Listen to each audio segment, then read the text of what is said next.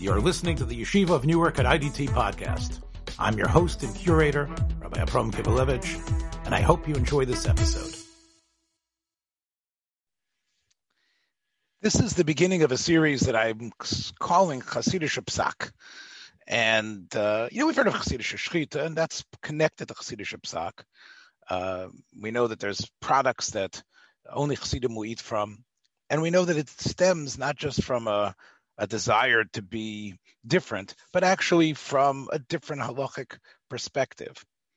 But I think that although we know that Chassidim have chumrus today, I think there's a lack of understanding uh, going back to the beginning of the Chassidic movement as to the greatness and therefore the contributions of these men towards what I call the corpus of normative halacha. We have an idea, of course, that the Baal Shem Tov was a, a, a visionary, a person who was involved in Avos Yisrael, Avodas Hashem.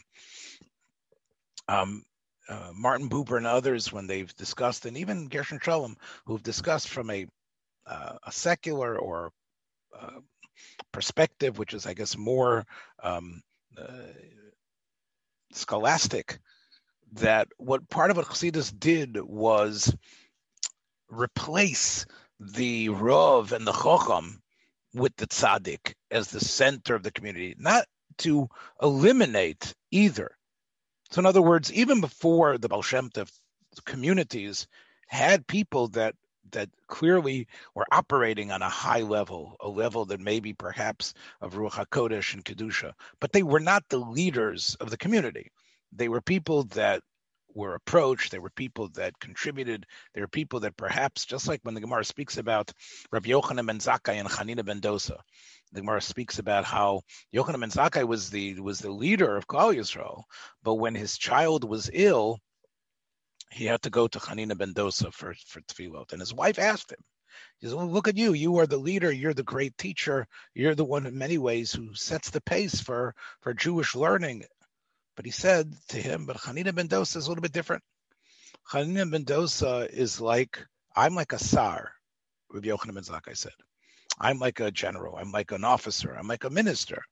So I have certain closeness in terms of the power that I yield. But Hanina ben Dosa is like the valet. He's like the person who can come into the melech at any moment and in ways that uh, others can't. I think there's been there, there's been films, I think recently, or The Butler, I think it is, or some other films that, that sort of like underscore this, that sometimes the person who is in a way perhaps not as high, but somehow has a closeness and a familiarity that others don't. That, I think, was the impression that people had of the great tzaddikim. Like the Gemara says, he that tzaddik could daven for Yochanan ben Zakkai's child. Whereas Yochanan ben Zakkai, you would think, would be his tefillos would be the strongest. In fact, this whole idea of the world of tefillah being different than the world of Torah, that was the that was the constant mindset. And of course, you had to be involved in tefillah properly, but there was something about the Ben Torah, the hierarchy of the Ben Torah, that was different. That started to change with Chassidus. And as Sholem and, and, and Buber point out, it happened um, uh, in a certain, somewhat of a gradual way, but it's pretty shocking that within twenty, thirty, forty years, we find that the leaders and the and the pace setters are these tzaddikim, tzaddikim who are, and, and let's give them their due, that they are Balei Ruach HaKodesh. Let's assume that they were, and, and we know so many of them were so great visionaries, and even capable of writing beautiful ideas that are inspiring and, and, and makes that make changes in the world. There's people even today who the, they love the Sefer Nesivas Sholem, a Sefer that's built on Chassidish ideas, people who relish Uh, the translations and the, the original of, of the Sfas Emes, and they feel that those those are ideas which are so uh, strong and important that they couldn't live without it. But they don't necessarily understand that these men, and sometimes the people who follow them, were also great and were pace setters in the world of halacha. So even though we sort of realize, and, and, and we almost have, a, I think, a, a wrong conception that the Chassidim, you know, have to sort of uh, have to sort of bow under to the the non-Chassidim in terms of greatness and psak. And yeah, they're great in this way, and then and and and somehow each side represents a different strand: the halachic strand, the philosophic, emotional strand. And I think that this is a, a simplistic understanding of the Hasidic movement and of history itself, that the Hasidim did not contribute in such a great way um, towards the development of what we call normative halachic procedure, and in terms of uh, precedent in which modern posts can build.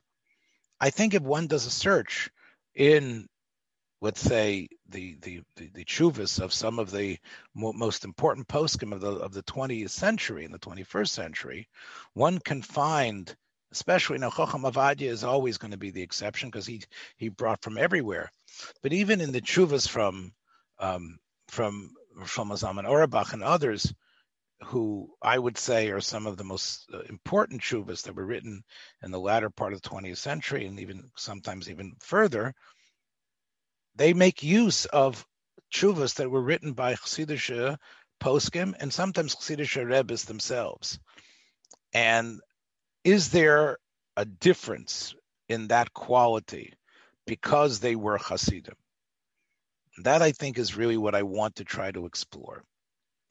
You know, Rav Soloveitchik, who grew up in a, a an incredible city that was full of Chabad Chassidim, Chaslovich. And of course, there's a whole story that the Rav Soloveitchik was always spoke about, which was how this the the city of his birth, the city where he sort of uh, became the, this thinking, incredible, precocious uh, mind uh, who was who was who wanted to know and learn, was in this Chassidish city. This was a city that was a Chabad town in Lithuania, but always had a rov that was connected to the Vilna Gaon, who, of course, was anti the Chassidim. And it had to do with the fact that the um, that uh, when the Alter Rebbe, who we're going to be talking about today, the Shneir Zalman of Liadi, was um, a fugitive and was uh, maligned, of course, and uh, as a as a turncoat and as a spy, he was able to find uh, in Chaslovich, he was able to find a place to hide, because the Rav at that time, before Chassidus had become strong, was known as someone from the Lithuanians, from the Goyins, the, the, the Misnagdim of the Lithuanians. And he lied to the um, to the to the uh, to the gendarmes and the and the people from the, the French army that had come to find the Alter Rebbe. And he he said, "Do you think I would hide him? Everyone knows that our history, that we consider them non-Jews, we consider them Rishoyim, we consider them worse than than than than, than, than the non-Jews. We consider them a, a blight that we need to uproot. Do you think I would hide them?" And because of that, the Alter Rebbe was saved. So whether it was from the Alter Rebbe himself or others, it became a custom for that town to have a Litvisha, Vilna Gaon, Volozhin sort of Rav, but always dealing with a, a population that was ninety-five percent Chassidim. That was this anomaly where Rav Soloveitchik was raised. Now, Rav Soloveitchik in the fifties, let's shoot another fifty years uh, from there, when uh, in the late fifties, when he was asked to explain how the halacha works, he took a metaphor. You might have heard me say this if you've been listening to my shiurim, uh, because I find it's very appropriate. He took a metaphor from the space race that was going on. Actually, it was not much of a race. The Russians, uh, um, you know, shocked us, uh, and and with Sputnik. And by the way, the um, the uh, you might know this, Mark. I don't know, and maybe Leon and, and David. The this the Russians actually developed their um, COVID vaccine before before we did, or at least they, they announced the they announced uh, the creation of the vaccine and and preparing it and sending it out before we did. And I think they called it uh, Sputnika or something like that, Sputnik, because, you know, once again, they had uh, been on the forefront of science, and they were proud of that in, in terms of w- what they've been doing. So anyway, the point was is that the whole world was sort of shocked by Sputnik, that there was actually, um, uh, you know, the Russians had been able to create a, a, a, a craft that could go into space, that could go beyond the reaches of our planet, and then circle our planet. And of course, that was that first space, that was the first satellite was developed. Rav Soloveitchik, like others, was fascinated by this because he knew that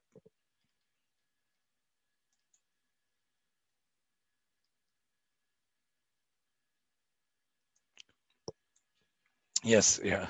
Like, they knew that uh, that in order to get into that orbit, you needed, of course, a huge amount of of of fuel uh, in those rockets and those thrust engines to be able to get there. And then there was the uh, the disassembling or the dis- d- detachment. Of the actual module, the satellite module, from the big, you know, the, the big rockets that pushed it into space. And then once it was in orbit, then it would start to circle the Earth. And everybody was, you know, was saying, oh, Sputnik is going to circle the Earth, and and who knows what's going to happen. Rav Soloveitchik felt this was this happening was to him an incredible uh, metaphor for the way halacha works. Meaning, in order for a posek to get involved in, a, in an issue, he knows it's going to be an arduous task often, especially because the task comes from people who need a, a, a, a, an answer, from people who need, you know, someone called me last night.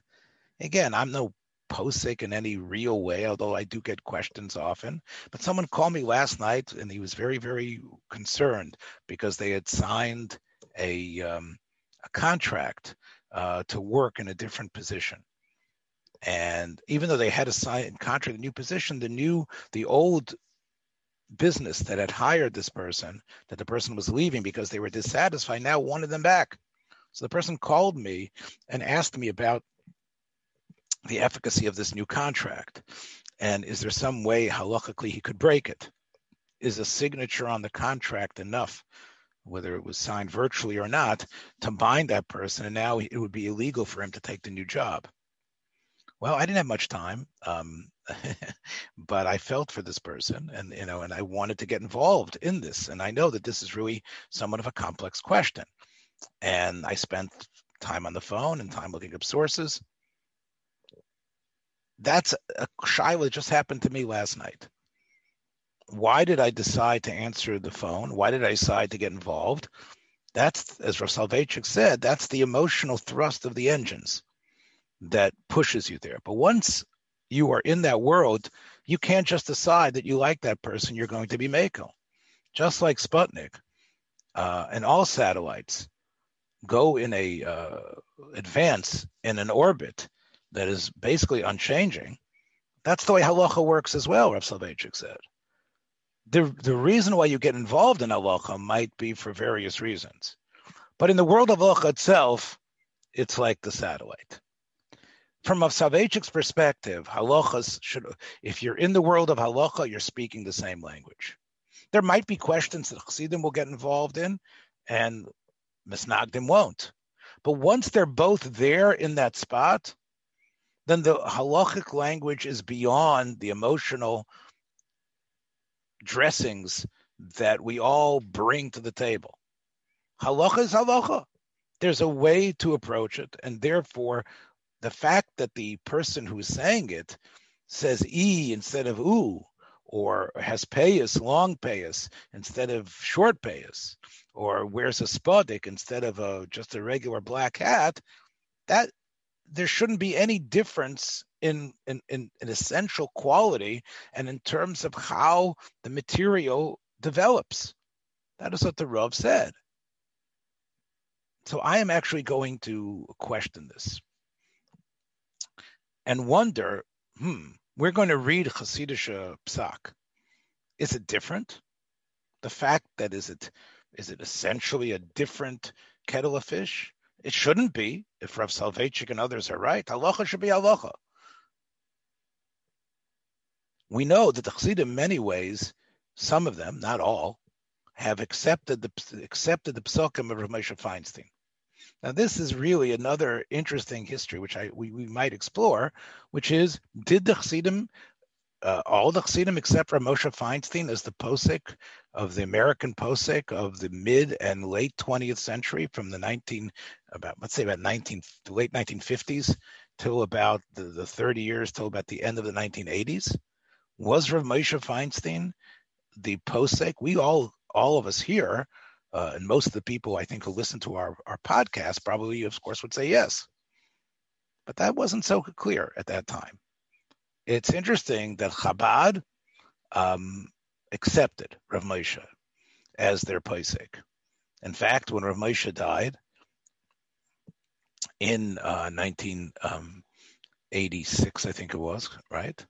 Um, It was nineteen eighty-six or nineteen eighty-five. I think uh, when when um, Rav Moshe died, the Lubavitcher Rebbe then said at the time, we all have to go to the funeral of the Posek Ador. They didn't call him the Gadol Ador because that he wasn't a Chassid, but they called him the Posek Ador. Hmm. So that shows you that the Chassidim could really stand behind someone who didn't really come from their uh, from their background. Does is the is the reverse also true? Could we also now take, you know, the the, the so poskim who come from the Hasidic world? Can we accept them as our poskim? Is there any essential difference? There should there be?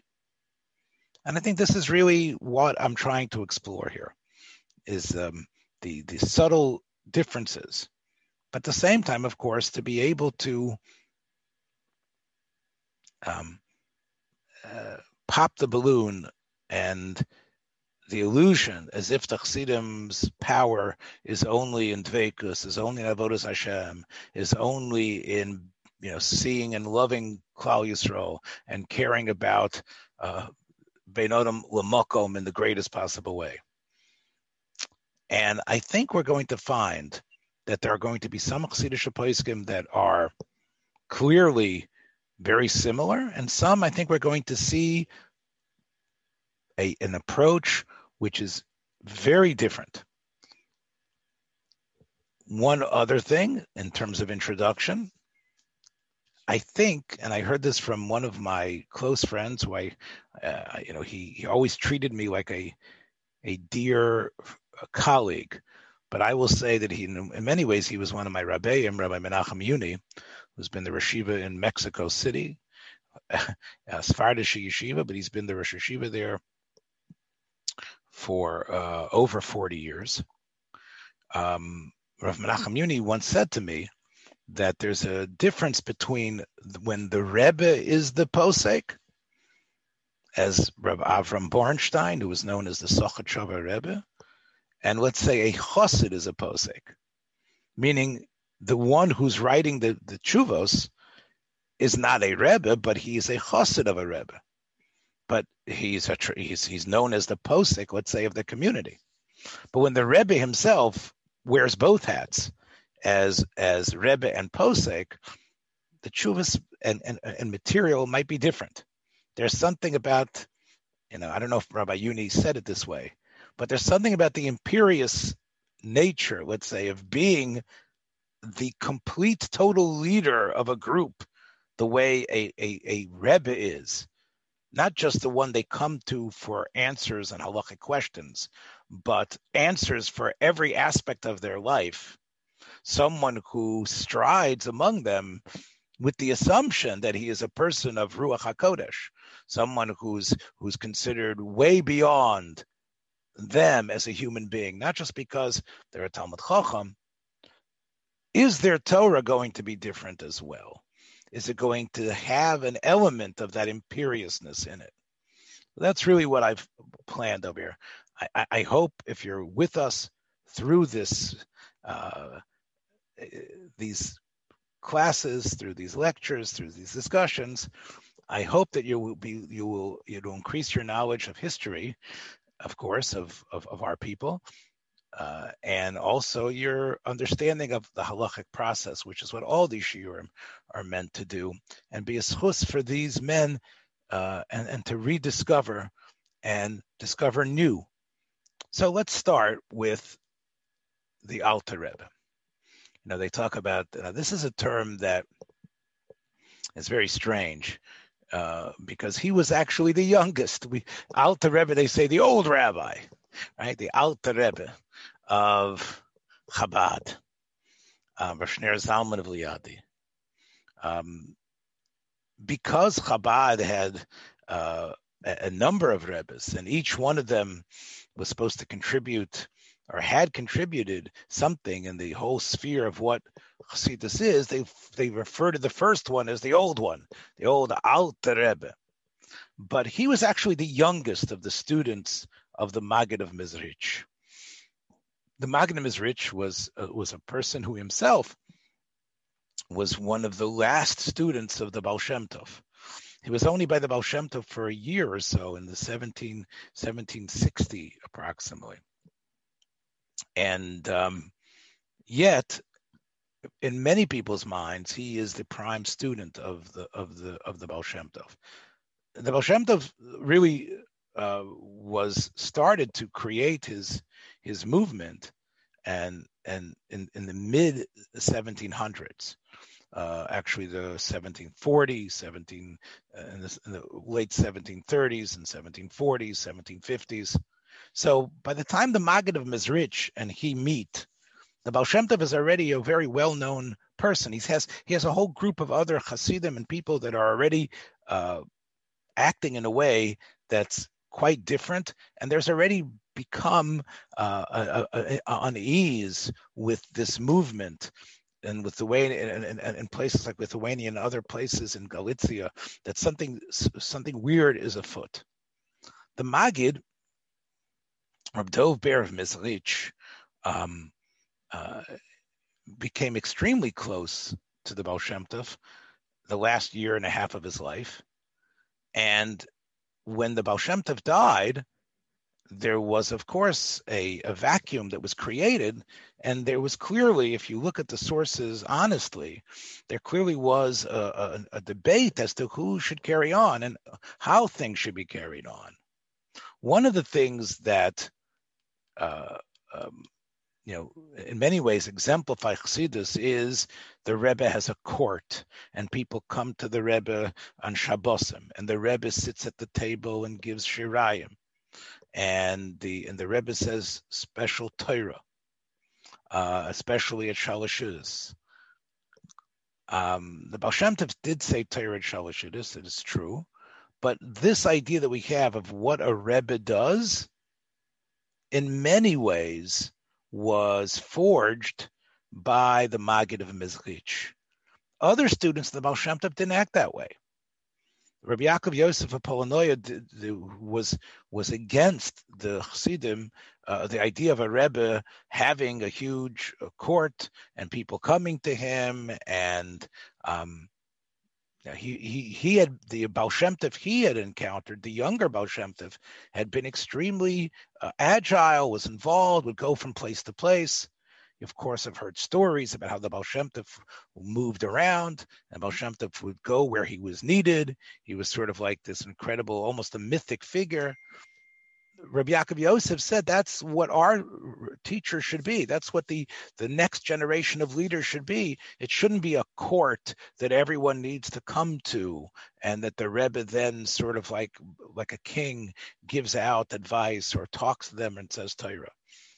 And th- these competing images and views about what Chassidus should be um, were were in a way a tension in, in Chassidus for a while. The derech of the Maggid, Reb Dov Ber, really became uh, in ascendance. And that became, for many people, that's what a Rebbe does. And the Maggid students became, for many people, that's where Chassidus' future is. So Rav Shneir Zalman of Liadi, uh, as we know, um, had a choice. Uh, he his his, his uh, he had heard about the Vilna Gaon, and he had heard about the type of intelligence that it took to be accepted, and the type of Mesiras Nefesh and learning it took to become a student of the Gaon of Vilna. And he played with the possibility of going to study with the Gaon of Vilna. But he instead opted to join the, the court of the Maggid, of Reb Dov Ber. He said that the reason why he was going was because he knew the Vilna Gaon would give him a direction in learning, but he felt his, with a little bit of arrogance perhaps, that his direction in learning he knew, and he felt he would grow even further without the without the intense tutelage. But he said in terms of what davening was, that he needed the Maggid for. But when he came to the Maggid, young as he was, people realized that this he was a different caliber of mind in terms of learning. They called him the Litvak. That's what he was known as when he came to Mezrich. He was known as the Litvak. Uh, and uh, he clearly established himself as someone who thought in sort of the same intellectual way that we even hear today, that Lithuanians are always meant to think about things in an analytic way. That was what Schneer of Schneer Zalman of Liadi was, a more of a, a Lithuanian thinker, and he was known as the Litvak. The Maggid felt, and this gets us to the heart of what we're doing here, and the Maggid really was a, a big thinker. Um, the Maggid felt that there was a special role for Rav Schneer Zalman. All of his uh, uh, Hasidim were unique, but he felt there was a special role from Rav Schneer Zalman. One thing the Baal Shem Tov had said to all his uh, students was that there needed to be a refashioning of the Jewish community. He didn't necessarily say we have to get rid of the Rav and replace it with a Tzaddik. What the Baal Shem Tov mostly said was that we need to create, that there isn't enough Tzaddikim, that many, uh, clearly he felt that many of the Rabbanim, and there was a, a reason for this, and part of it was the fact that there was a loosening of Uh, of some of the communal strictures, and there was an interference by the non-Jewish powers that be as to who would be the Rabbanim. And whereas at one point the it, it was a meritocracy, it no longer was so much of a meritocracy. There was a um, uh, and and and it, for for for decades there had been um, the impression that people who didn't deserve the positions were getting them. And there was an idea that there was a lack of religiosity. There was, it was a, a good old boys network, a money network. Um, and of course you hear often that there was, this was something that people sensed. The, as they called the Hamon, the masses understood that these, there is corruption in some of the higher places. And therefore, Um, we need to change things. The Rabbanim are sometimes uh, in thrall to their overlords. The Rabbanim are sometimes more concerned with their children becoming their the Rabbanim and having uh, the great the, the bigger salaries and the other fringe benefits. And there was also uh, the idea that, and this is really our topic, that the place where people lived in terms of where they got their sustenance from, from the shochtim, that the shochtim were not Yerei Shamayim, that the shochtim were, you know, you had to, uh, there was there was the capability of being able to do the job of slaughtering the animals in the in, in the local slaughterhouse, but in terms of religious adherence, there was an idea that you didn't have to be so frum to be a shoich, and there were many shochtim that didn't care. And we find Rabbi Yaakov Yosef Bologna, the student of Baal Shem Tov, telling that his his his his Rebbe, the Baal Shem Tov, had said that this was something that was a like a cancer that was spreading, because it's one thing to say that You know, there's people in authority who who aren't really sincere. But when you have somebody who can, um, uh, or, or a group of people that are slaughtering animals not halakhically correct, there's people and spreading that meat. There was this idea, almost a mystical concept, that everyone's becoming metumtum, everyone's becoming jaded by all the non-kosher meat. So the Yetzer Hara has found a new means of, of, of, of putting its net around us. That was the attitude that the Baal Shem Tov had. And the Baal Shem Tov felt that that and that the Shochtim in many ways did not deserve their positions. Baal Shem Tov um, was known uh, to, when he became more famous and would visit places, at first he wanted the, shoch, the Shochtim to come and show them their knives. And the Baal Shem Tov would test them to see if they indeed knew how to slaughter properly. One has to take the knife and run and, and see that the knife was smooth and that the person was able to, with his nail, be able to detect whether there was any sort of indentation in the knife that would cause the shechita not to be kosher. Well, for the Baal Shem Tov to do this generated tremendous ire on uh, the part of the Rabbanim, because this was something that was always reserved for the Rav of the city. It's mentioned in halacha that the shochet needs to show his knife to the rabbi, but not some visiting person who's hardly a rabbi himself. And yet that became the standard by the Chassidim, that they wouldn't eat the shechita of places where they were.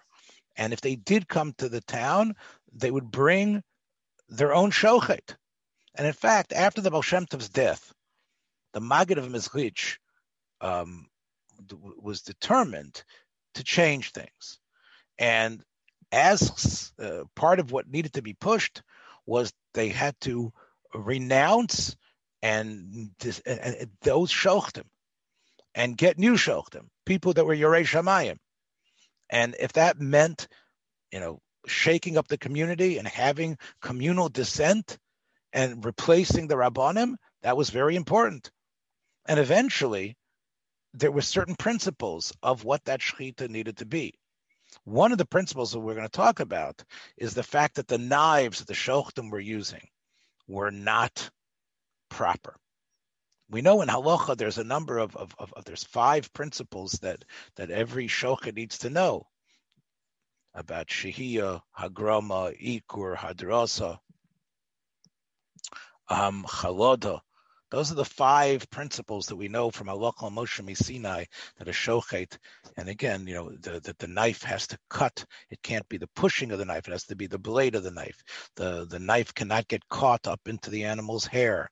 There, it needs to be a a a, a fluid action. It can't be an action that, that there's a that there's there's a stutter or there's uh, there's some delay. So these are things that the reason why you need a mashgiach to watch the person shechting. The knives that had been used in, in in in Eastern Europe were primarily what they would call knives that were forged, but it was very difficult to have those knives as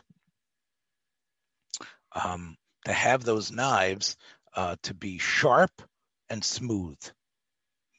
The way forging metal works, and I spoke to someone who's uh, somewhat of an expert in this, is that it's, it's it's it's been done for thousands of years, but it's not so simple to be able to take that steel and to and to make it thin enough that it should be sharp and smooth. Sharpness is of course important. Your knife has to be sharp in order to cut the essential um, vital parts of the of the chicken or of the animal that you're shechting. The problem is, is those knives might be sharp, but they weren't smooth. And the question is, how smooth could they be? The Maggid of Mezritch said that we know what the answer is. The answer is we need a different type of of of, of knife production, and these were called these were called geschliffene or milutoshim, which meant they were made out of a soft enough uh, metal that they were able to be developed that they were actually sharp and smooth together. And part of what the Chassidim uh, worked on was to not eat shchit, from any shchita, that the shochtim didn't use these knives. They were called sakinim melutoshim. That's the Hebrew name for them. Now, I mentioned, and I didn't really develop it before, and I'm going to explain now. The Alter Rebbe was seen by the Maggid as the writer and the great halachist of the group. Now, it was the Maggid himself who, who pushed for the introduction only of these type of knives, and saying, now, of course, what is what happens now is that the community is totally split, because since the older communities were still using the old-fashioned knives, the Chassidim that were moving in, the Chassidim that became students of the Maggid and the Maggid's students, insisted that the only shechita they would eat from is from shochtim that were using these other knives, the knives the, the, which which were not the most common. They were able to be obtained, maybe at a higher price, but they would not eat the shechita, which meant it's one thing, of course, that they davened a different nusach. That was another thing that the Maggid pushed. We're going to talk about that in a different uh, time, the idea of what should be the best words of tefillah that you say. And if you are davening uh, and you're not, you're davening in a different order, if you're saying things with a different verbiage, if your chazan doesn't repeat the Shmona Esrei like the words that you are saying internally, should you be davening in that place? So this caused the Chassidim to make their own shuls, that they should be able to daven their way. But they also now had their own, they were want to push for their own shochtim, that, because they would not eat with, uh, there was an idea that, that, that was being spread, and, and it made sense that you have to be suspicious that all these other shochtim are feeding the world, like the like the Tolda said, they're feeding us treif, and therefore there's a whole group of people who are eating treif consistently, and this means that you can't eat at their house.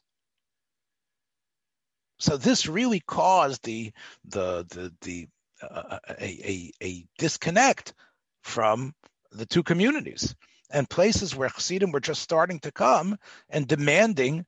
First of all, you know, not accepting the shochtim um, and demanding their own way to eat was a real way that the two communities, where there wouldn't be one community at all. Now, I mentioned before the Alter Rebbe was going to be the posek. So the Alter Rebbe, in fact, uh, the Maggid gave him a job. His job was to write a Shulchan Aruch, and that is what he did. He did not finish it, but what he did write is one of the most essential halachic texts that have been written in the last two hundred fifty years. And even though there are people who will always point to the Vilna Gaon, and what did the Vilna Gaon say here? The Vilna Gaon's uh, uh, uh, contribution to halacha is built on his, his very um, curious and fertile, incredible mind and s- systematic mind, that while he was studying, he wrote notes on his Shulchan Aruch. He wasn't trying to write a revolutionary book that would cause you to rethink the way uh, the halacha, and, halacha develops, and to be able to understand what how halacha works and to have a clarity. He was trying, in a way, to to to to show the sources of everything in Shulchan Aruch that was a, that, that came to his mind. Sometimes he would find sources that even Yosef Cairo himself didn't realize was the source of what he himself was saying. He was so brilliant. So the Vilna Gaon's notes on Shulchan Aruch are important because they, they bespeak the brilliance of the man, but he's not the architect of a whole halachic uh, approach. One can discern from him that it's important to go back to the original sources. But the the, the Baal HaTanya, as he's called, the Alter Rebbe, he rewrote the Shulchan Aruch in a way that this very um, tortured book can now be read and can be understood with introductions. With uh, he he fixed up the language, and um, and and and this was the idea that he would actually write a book that would be so incredible, and it is, that it would be accepted and studied beyond the world of Hasidim. And we all know uh, that the, if someone would ask you, who is the mo- what is the important halachic work from the Lithuanian world, you'd say, well, of course, the Mishnah Brura. But the Mishnah Brura itself is built thirty-five, forty percent, perhaps, maybe even more, forty-five percent, on many of the, the of the approach of this chassid, this this this of the first Lubavitcher Rebbe. And, and and if you do a search of language, you'll see that very, very often the Mishnah Brura's uh, notes that that seem to be a, a perfect explanation of the idea to make them understandable was really lifted completely from the the way that idea was art, was written and articulated by Rav Shneir Zalman of Liadi. But he's more than just a, a person who made halachic understandable. He also, of course, uh, in his notes, uh, was able to um, to uh, brilliantly expand the ideas in ways that shows that he was a giant of thought. So in this issue of the the, the knives, something happened. The Alter Rebbe was writing his books, and there was pushback. The pushback was from the enemies of Hasidus. The enemies of Hasidus um, pushed back and said that these Hasidim, they are inventing this new way of of of, of shechting. They are saying what we're doing is wrong. Their way is wrong. In fact, the way they're doing it, we don't even have a tradition of doing it with these type of knives. And there's going to be problems of treifus with these type of knives. And therefore, a number of important communities, Brod, Brisk, other places, in Galicia, in Lithuania, and Moliov, they issue declarations that anybody who eats from Chassidim is eating treif, and that you have to stay away from the Chassidim completely. And these type of knives are not an upgrade. They say it's an upgrade, but really it's a it's a means to to to stab us and to push us away. And anybody who who who eats from their shechita and who accepts them as sheich them uh, is being Michael treifus. So really, it was like, uh, as we say, a um, uh, each side was saying that the other was feeding the other side treif. Um, I said before that he was known as the Litvak. Well, many Lithuanians, even in Vilna, which you would say is the, the Vilna Gaon's town, were Chabad Hasidim. And um, after the Vilna Gaon's death, um, and we could talk about this at a different time, there was a uh, sort of a, uh, as much as many people mourned his death, there were a number of Chassidim who who were very happy. And in fact, uh, people felt now is the time for the ascension of our Rebbe, uh, Rav Shneir Zalman. And Rav Shneir Zalman felt that he had to write a tshuva about this issue that I'm going to read to you. Okay. So this is a, a, a tshuva that he wrote. It's a, in a sense, a psak. It's from, um, it's a very late tshuva. It's from eighteen eleven. So I want to, um, here is the tshuva.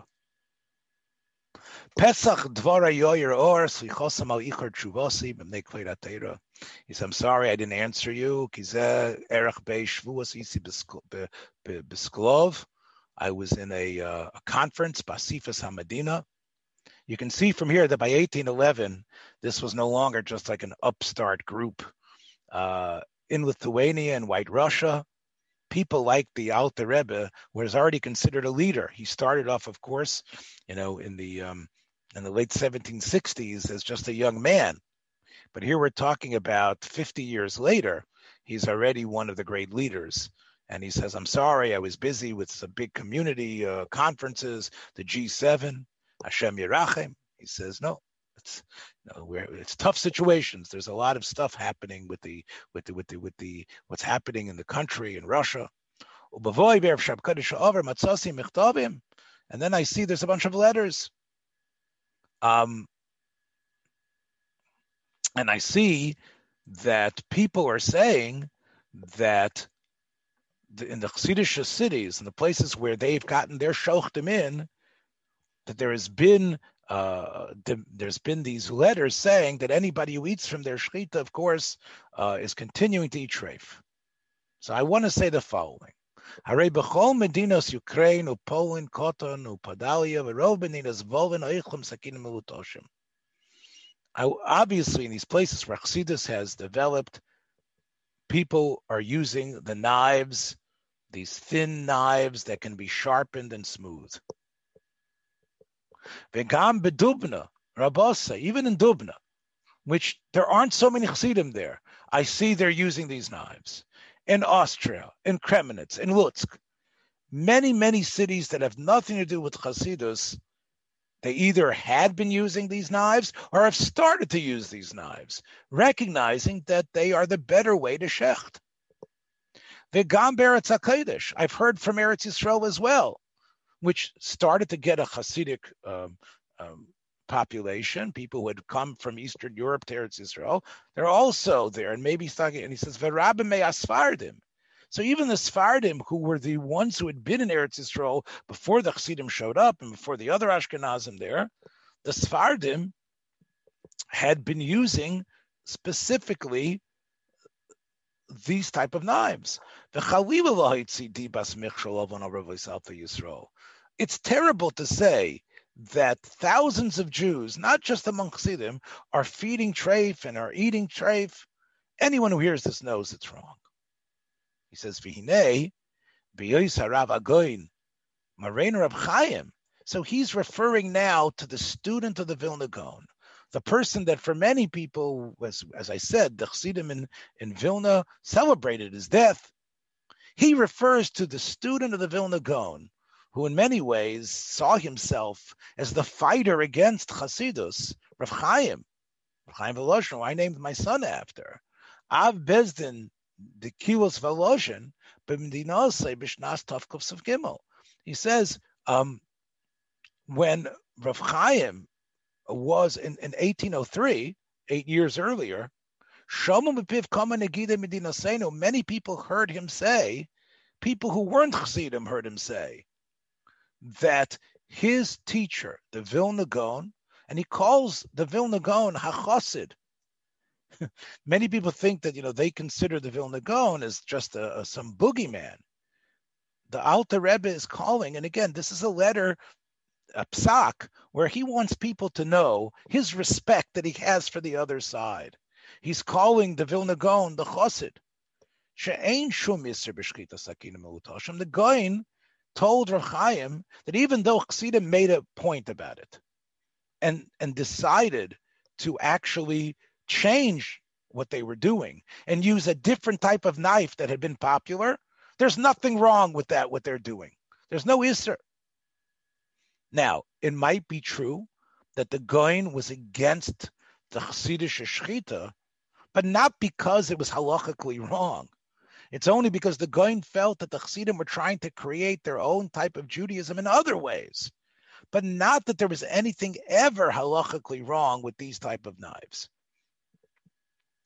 Now, you have heard people say about me, you've heard people say that I say that the shechita of, which is something probably the Maggid of Mizritch had said, but he said, you have said about, you're saying that I say that the shechita, the old-fashioned shechita is not kosher. He says, Chalilali, Lahotzi, Diba, Al Am Hashem, Ribavais Alpha Yisro. I would never say that. I know that most people, although there are many who shecht with these new knives, the ones that we hold, I know that the old types of knives is, is eaten by thousands of people. Do you think I would say that those people are not eating kosher?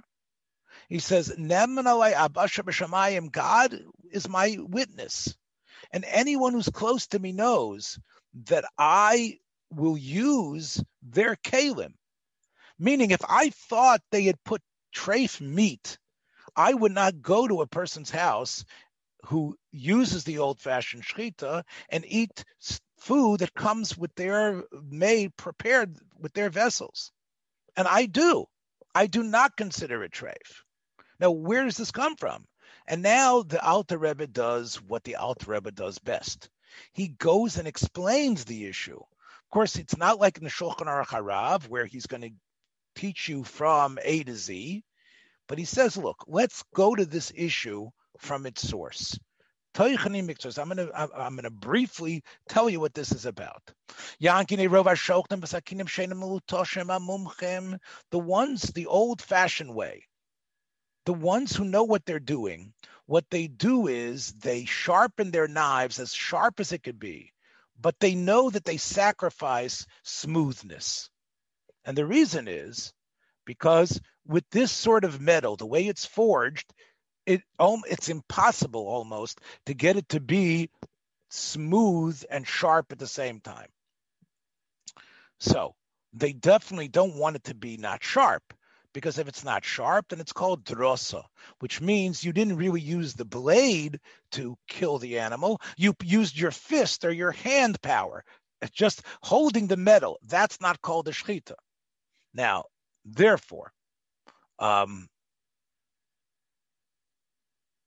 So therefore, what is it that most of these good shochnim have done? What they do is they sharpen it, but they leave it non-smooth. Now, a knife that is not completely smooth in its metal, is it kosher? Now, the Rambam, he quotes, says that there's something called sa'aseya. Saseya is, if it's like a saseya, then it's not a kosher knife. We don't know exactly what saseya is, but we do know that many poskim, poskin like the Rashba. The Rashba wrote a sefer called Torah's Habayis. The Torah's Habayis is, a, is an important work, and he tr- explains the opinion of the Rif before him, that where is it that if it's the knife metal isn't smooth, we suspect that the animal is not a, has not been slaughtered properly. The, the, the ridge in the metal has to be deep enough that you can actually pick out particles from it. If you can pick out some sort of foreign particle from from the from the pigima, from the flaw in the metal, then you have a problem. So that's th- those type of things, although it's definitely not completely smooth, the flaw in the metal is not strong enough. That's the sheet of the Rashba, the one of the Poskei Ador in Spain, who wrote in his uh, the work Torah's Habayis, which is accepted in all Klal Yisrael. So therefore, the Alter Rebbe says, how could we ever um, be mimotzi davar nishma ki chalila lanu lahotzi diba medinas hamekilim b'zeh? How could we ever um, uh, say that the misnagdim are eating treif?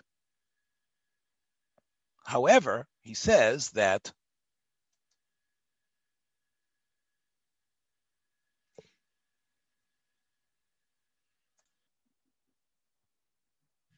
what he says is that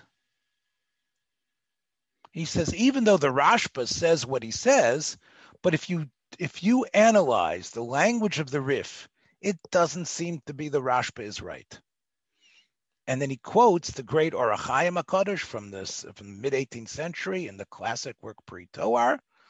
He says, the Rosh seems to be more correct in his interpretation of the Rif, that as long as you could sense the flaw in the metal with your fingernail, that's already considered a flaw in the metal, and that is enough, and it's based on the the Rashba's, um, the one who wrote a critique on the Rashba's work, the Ra'ah, Rav Aaron Alevi, that the word, when when the Rif said chagira, it doesn't mean to gather within it a, a, a some foreign element. It means something where you feel a skip. The word choger means it's not smooth. There's a place there where your where your nail seems like it's skipping over the ridge. That's what chagira means. And he doesn't just say, oh, let's go with the rush and the ra'ah. He says, he also quotes the great Marshal, who was the Ramah's cousin, who wrote the magnificent work Yam Shel Shlomo. And we see that the the the, the Marshal, the Alter Rebbe writes, did not quote that Rashba. And I think that could also be the fact that the Taz in Shulchan Aruch quotes the Marshal. So therefore, it seems that these people who are incredible poskim and very important, none of them Chassidim, feel that the interpretation of what sort of metal you need is like the rush. And therefore, if you, even though um, you do definitely have the Rashba to be Somech on, and that seems to be what, what what's, it seems to be this, the simple interpretation in the in the Shulchan Aruch, but l'chora, he says, we should be choshesh for a suffik daraisa. And therefore, if we have a type of metal, the way we forged it, that can be completely smooth, that's what we should use. Now, we know that the best way to get such a metal done is the the way the, the way that was done by, by, the, by what the Maggid has been pushing. I don't deny, the Alter Rebbe writes, that there are certain shochtim that know, they're experts, and they know how to sharpen their knives, and they could get it sharp, at least for the moment, that it's sharp and smooth. But not everybody knows how to do it. Lo koyam gemirium nezu. And you also need time to do it. In other words, if the material you're working with needs to be altered every couple of minutes, in order to change it, we know in a slaughterhouse, there's always the pressure. And the, a, a shochet doesn't always have the time. Using our metal, the way the Maggid Mizritch has said, and it wasn't something he invented. It was used in other places in Europe and Eretz Yisrael. This is actually a better way to get it done. And there won't be uh, an issue of time because it doesn't become flawed as easily as the standard metal. And therefore, as he says, I think I've showed you and defended um, uh, each side. But obviously, the, the misnagdim, or so to speak, should not say that what we're doing is, is somehow against Judaism. In fact, we know that even though there's a lot of heat and, and, and passion, there's always been debates between the poskim Rishonim and the Chronim and the generations before us. And there's been communities that people have gone like the Makel. But times can change. And, and there can be movements to be more machmir. Yes, I understand there's been uh, halachas that, that everyone was more lenient. For example, the idea of eating Uh, uh, winter wheat, I'm sorry, of eating the wheat that had not yet uh, developed from the winter and, and not using the old wheat. People have, were Mako for years. But the truth is, is that the winds of change are here. And there's nothing wrong with people deciding that they're going to be makbid on Chodesh and only eat wheat from, from that, that they knew had grown enough that by the second day of Pesach, it would be allowed. And the same thing about davening Mariv in the proper time. For years, there was such a fear of Uh, of the non-Jews. There was such a, a, a worry about where the Beis HaKnesses was, that the Beis HaKnesses was out in the field somewhere, that they had to daven Mariv early. The, ag- the agrarian nature of the community also meant that they daven Mariv very, very early. Well, we've we've turned the corner on that. And therefore, we should look at this as another way of turning the corner.